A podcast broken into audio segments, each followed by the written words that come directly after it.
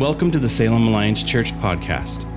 To learn more about Salem Alliance, including house churches, gathering times, and other resources, please visit us online at salemalliance.org. Today's talk is given by Brian Condello. Good morning, church. Good morning, church. So good to see you this morning.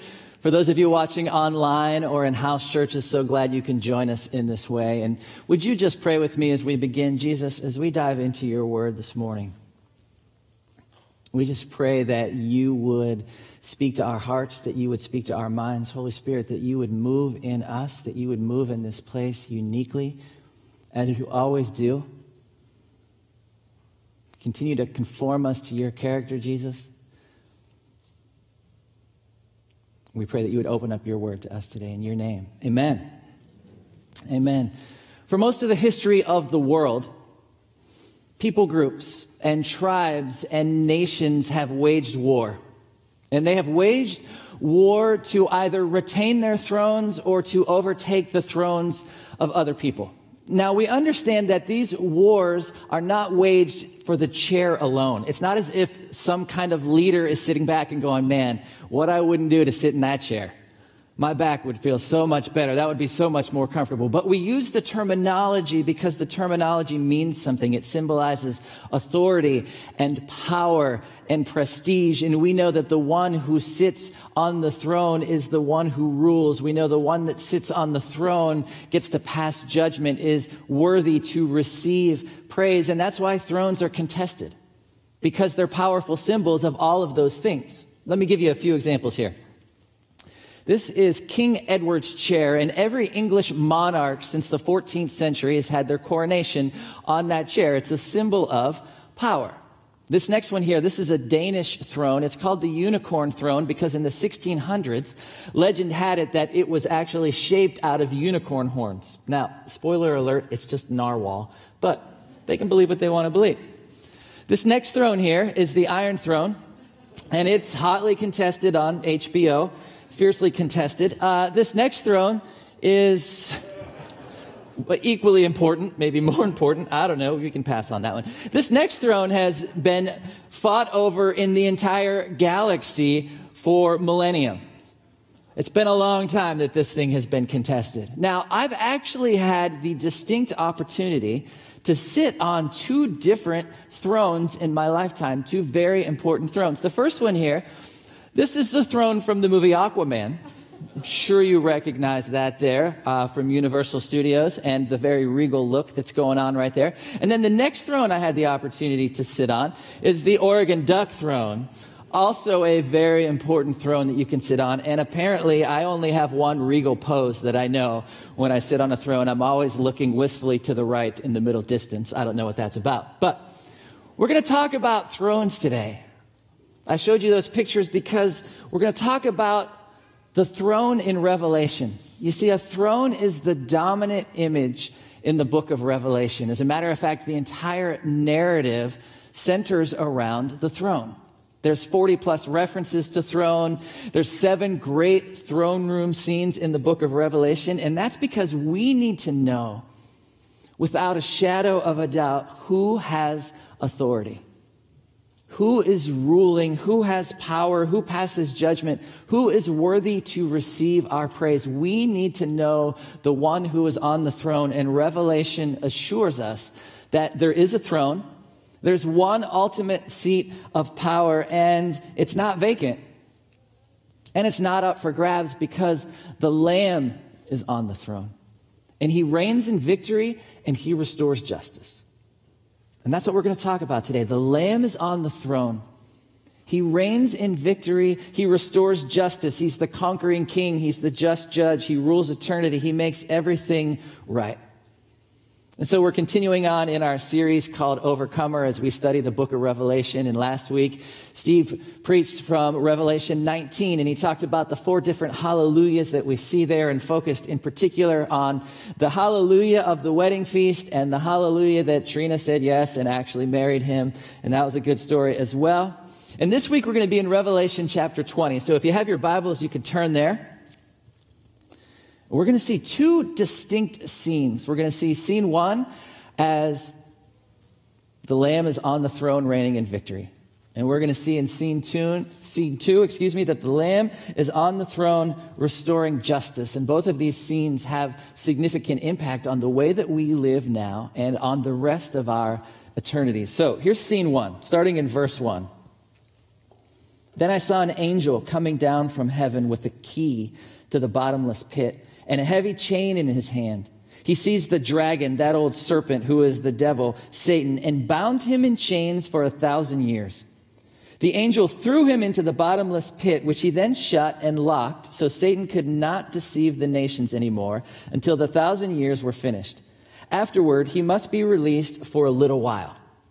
Now, a couple quick things about this. I love that it begins with an angel coming and grabbing Satan and binding him in the chains and throwing him in the bottomless pit. Because sometimes I think we have this opinion that Satan and Jesus are opposites as if it's this somehow 50 50 struggle between good and evil. But we see here right away that an angel comes and binds Satan. And it's a reminder that Satan is just a fallen angel, and, and as evidenced by the text, not even the most powerful of the angels. And then he's thrown into this bottomless pit for a thousand years, which means that he's in a thousand year free fall, which has nothing to do with where we're going today. I just thought it was interesting.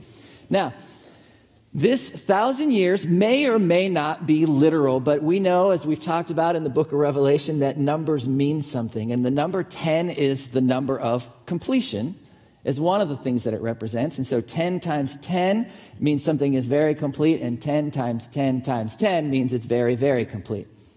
It's also a number that signifies sovereignty it means that God's in control. So 10 times 10 times 10 means God is very, very, very in control.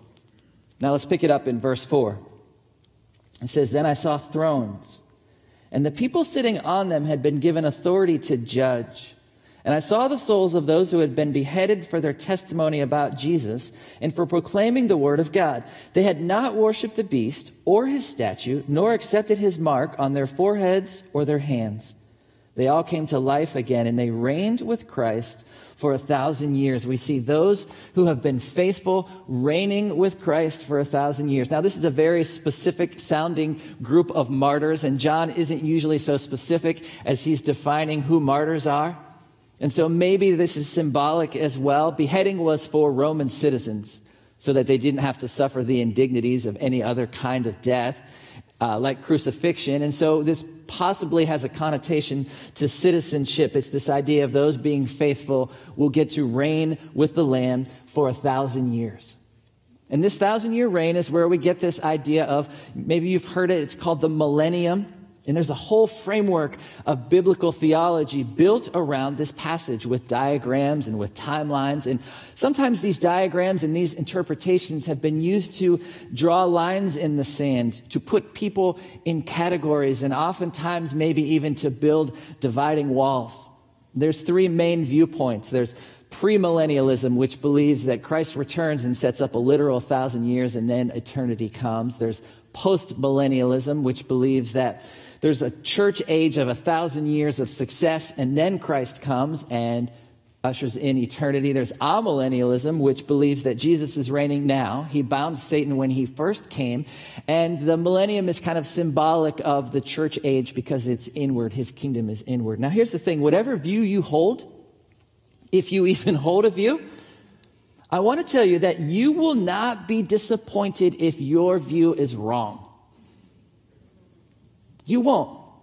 Now, all of these views somehow capture parts of what's going to happen, but I don't believe that any of them completely encapsulate the truth. And we can speculate all we want about the pathway to the end, but the main thing that we need to remember is that the outcome is a sure thing. And what we need to see most in this passage is that the Lamb is on the throne. The Lamb reigns victorious. And this victory of the Lamb means victory for all those who surrender to Him. Kind of think of it the same way as when David went out against Goliath and he had a sling and he hurled the stone, and the rest of the nation didn't even lift a stone, but they gained victory through his actions. Because the Lamb is victorious, we are victorious, and we will reign with him. You see, John wants us to understand that Jesus is already reigning as king. We're not waiting for Jesus to become king. He is king. He was king yesterday. He's king today. He will be king forever. And nothing can remove him from that throne. You see, he's not at the whim of forces that are somehow beyond his control because no such forces exist. There's nothing that is beyond his control. And I know oftentimes it doesn't seem like that. It's been a difficult year, to say the least. And sometimes we can live under this cloud and it feels like Jesus isn't reigning at all. It feels like maybe he isn't even present at all in our lives. And we can live under this idea that maybe, just maybe, the kingdom of this world is more powerful than the kingdom of the Lamb. I read a story a couple weeks ago in the Washington Post. It was written by a man named Jeff Henigson, who, when he was 15 years old, he was diagnosed with brain cancer, a very aggressive form of brain cancer, and he was given two to three years to live, which means that every birthday that he had was equal parts celebration and dread as he lived under the cloud of this diagnosis, as he wondered when the end was going to come, as he wondered when cancer was going to win, as he went through several difficult treatments to cure this.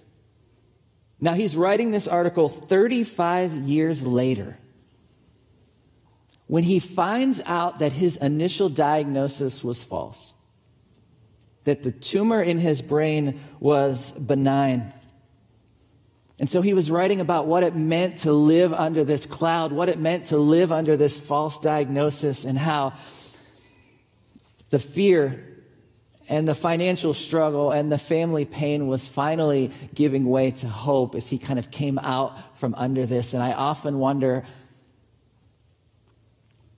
how often do we live under a false diagnosis? How often do we live under a cloud of uncertainty and fear and despair, wondering who's on the throne? Who's reigning? Who's ruling? Who's in charge here? But Revelation 20 assures us that we can live with hope because even though the battle rages around us, the war is over. And the outcome was never in question. You see, because the Lamb is victorious and on the throne, we have hope. We can know that we have a future. We can know that it belongs to Him. It's not up for grabs and it's not in our hands. And we can know that our best days are before us. Our eternity is established because the Lamb reigns victorious on the throne. Now, Satan then is released for like a minute and he picks up right where he left off and he gathers nations to battle against the Lamb, but the battle never happens because fire falls from heaven and he's defeated. And it's kind of as if Satan has one last opportunity to flail around with lies and deceit and accusations so that in his defeat, we can have comfort knowing that those things are gone forever. There will be no more lies, deceit, or accusations against us. Satan is once and for all banished forever. And that's scene one Jesus on the throne, victorious. The Lamb wins. Scene two, let's pick up in verse 11. It says, And I saw a great white throne, and the one sitting on it. The earth and sky fled from his presence, but they found no place to hide. I saw the dead, both great and small, standing before God's throne, and the books were opened, including the book of life. And the dead were judged according to what they had done as recorded in the books. The sea gave up its dead, and death and the grave gave up their dead, and all were judged according to their deeds. Scene two is the Lamb who restores justice, and he restores justice by vanquishing evil. This is the final throne room scene that we see in the book of Revelation. And it seems as if all other things fade away. And the only thing in the spotlight in this scene is the throne. And the only thing important in this scene is the one who is enthroned. And it says, even the earth and the sky flee from his presence, but there's nowhere to hide. It's the ultimate example of creation trying to hide from the creator. And there will be nowhere for us to go either because with the earth and sky gone, that pretty much takes care of all of our usual hiding spots. Nowhere for us to go. And it says, the great and small stand before the throne. There's nobody so great that they just get an automatic pass. There's nobody too insignificant that they get overlooked. Everyone will be there. The ground is level before the throne. You see, scripture is clear. All of us will stand before this throne. All of us will stand before the throne of the Lamb. It says it in 2 Corinthians 5. It says it in Luke chapter 12. Romans 14 says it this way We will all stand before the judgment seat of God, and each one will give a personal account. It's intimidating. How can we do this? What will we say? Who among us will be able to stand in that moment?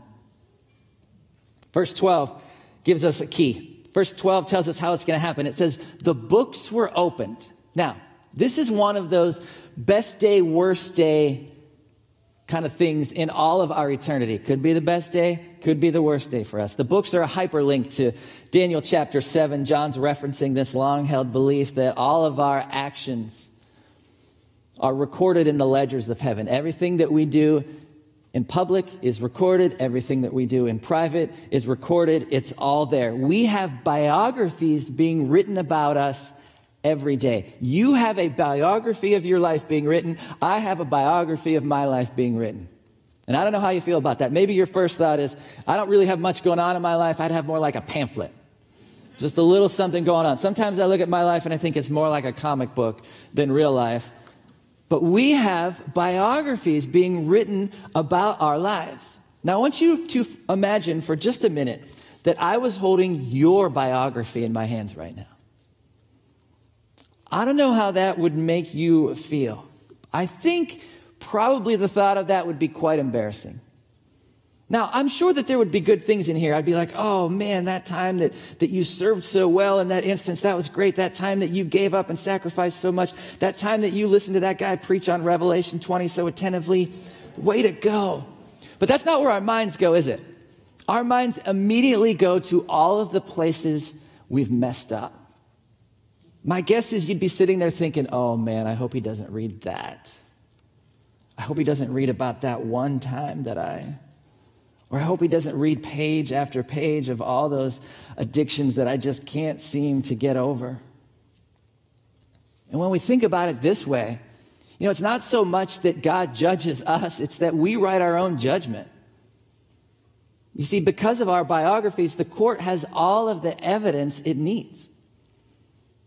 And then it says, and then the book of life was opened. The Lamb's book of life. The idea behind this is that every ruler had a roll book of people who were alive in their kingdom. And when they were dead, their names were removed from the roll.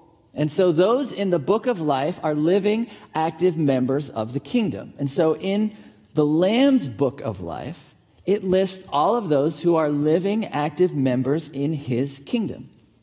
You see, the Lamb's Book of Life is Christ's biography.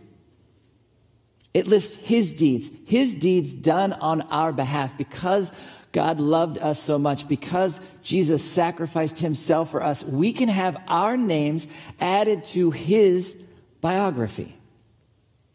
You see, our books, our books of lists are lists a full accounting of our lives, everything that we've done. But for those who trust in the Lamb, for those who have surrendered to Him, line by line, failure by failure, embarrassment by embarrassment, sin by sin, they're all crossed out, covered over, washed away, forgiven because of the sacrifice of the Lamb.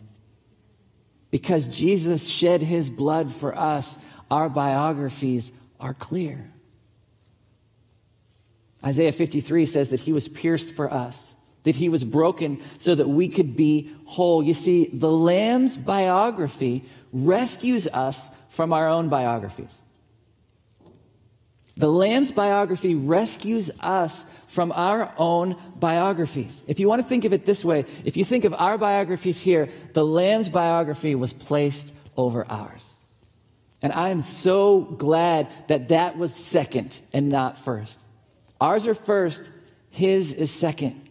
And so if you've surrendered your life to Him, maybe you look at this in a new way. May you receive freedom and healing today, knowing that His biography covers yours. And that's how we can stand before the throne. Because our names are in His book. But here's the thing some will not receive this gift of eternal life. And I realize that that's a very difficult proposition to swallow. C.S. Lewis writes in his book, The Great Divorce there are only two kinds of people in the end those who say to God, Thy will be done, and those to whom God says, In the end, Thy will be done. You see, there'll be those that surrender and say, God, I want to do your will, and there will be those who never surrender and God just says, Okay, keep doing your thing. Lewis goes on to write that some will tell God, Leave me alone. And that's quite honestly the very definition of what hell is. Paul writes about it in Second Thessalonians chapter 1. He says, For those who have rejected God, they will be forever separated from the Lord and from his glorious power. They'll be forever separated from that which gives true life. And when we're separated from that which gives true life, we end up deteriorating and disintegrating and we end in ruin. There are some who will wish to build their lives and their identities apart from the Lamb. And hell, quite honestly, is God honoring that decision, which can leave us unsettled and can leave us with a lot of questions. And I want to remind us that I think our first responsibility is to surrender our hearts and our lives to the Lamb to repent, to cling to Him for life, to cling to Him for our identity, to have our names written in His biography. And then we can go and share grace and truth with our lives and with our words. And lastly, I would say this we leave judgment then in the hands of Jesus. We trust him. The Lamb will do what is right. The Lamb that loved us so much that he gave his life for us, he will do what is right. Now, I want to come back to that idea in, in just a minute, this idea of leave me alone. But for those who have surrendered to the Lamb, I want to remind us of two different things, two things that we can take away from this. And the first is this I want to remind us that we have access. We have access to the throne. We have access to the throne room. For those who have said, leave me alone to God, the throne room can be a scary place. But for those who have surrendered, the throne room is a welcoming place. The throne room is where we meet with coach to go over the playbook. The throne room is where we engage in throne room prayer. Hebrews chapter 4 says this, let us come boldly to the throne of our gracious God. There we will receive his mercy and we will find grace to help us when we need it most. You see, we don't have to stand in the shadows. We're not disqualified. We don't just stand at the door, kind of hoping, waiting to get in so that we can see through a crack in the door. We can boldly come in because our names are in the book of life. And so don't let the throne room be like that gym membership that you never use. We have access. And secondly, as followers of the Lamb, we have authority. We've been given authority. We get to be a part of what the Lamb is doing. We get to reign victorious with Him. We get to help make everything right. Each of us has a role to play. You have been given kingdom authority. You have been given keys. In Matthew 16, Peter's given keys to lock and unlock things of the kingdom. Two chapters later, those keys are given to the believers. We are given keys to lock powers up that are not a part of the Lamb's kingdom, but to also unlock the door to the kingdom so that others can respond to the gospel. This authority, this power is not us. It's the gospel. It's Holy Spirit in us as we unlock things so others can respond to the grace and the truth of the Lamb so that others can receive healing. We do not use our authority and power to fight for thrones that's not the way of the Lamb, as we've studied in the book of, the, of Revelation. The way of the Lamb is humility, it's surrender. What John has made very clear is that Jesus reigns as the Lamb, and what that means is he reigns by giving himself away. He reigns by suffering for and with others. And so we reign with him by giving ourselves away. We reign with him by suffering for and with others. Every act of servanthood, every choice to suffer with and for others is an act of reigning with the Lamb. We have access. We have authority, and we need to walk in that. One final thing let's come back to a response to this idea of saying, Leave me alone. Now, a lot of you in this room have said, Leave me alone to Satan and surrender to the Lamb, and your names are written in the book of life, but some continue to say, Leave me alone to Jesus believing that that's where true freedom is found. If I say, leave me alone to Jesus, then I get to do my own thing and I don't have to live by his rules. But true freedom only comes in surrender to him. And you may have found that as your experience. You may have found that this freedom you think you have isn't truly free. True freedom comes from having his biography cover our biography.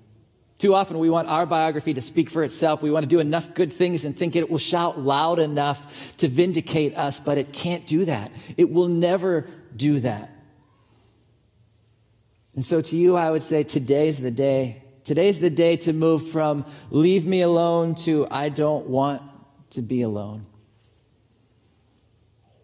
Today's the day to surrender to the Lamb. And maybe this is something that you've been thinking about or wrestling with, or maybe you feel a stirring even now. If you're in a house church, I would encourage you to talk to your house church leader. Have that conversation today. At the end of every service in this place, we have people who wait by the cross to have those conversations so that you can begin to discuss what it means to surrender your life, to have your name in His book, so that His biography covers yours. Would you pray with me? Jesus, thank you for your word. Thank you for these two scenes that we see here today. Thank you that you reign on the throne victorious, and we do not have to live under any kind of false diagnosis that tells us otherwise. You are on the throne. And Jesus, again, I thank you that your biography covers ours that you loved us so much that you would rather die than live without us. We love you, Jesus, in your name. Amen. Thanks for listening to the Salem Alliance Church podcast. We hope you've been challenged and inspired. Salem Alliance is a community of believers located in downtown Salem, Oregon, and we are passionate about our city being a city at peace with God. To experience other messages and discover more about who we are, please visit salemalliance.org or download the Salem Alliance app. And again, thanks for listening.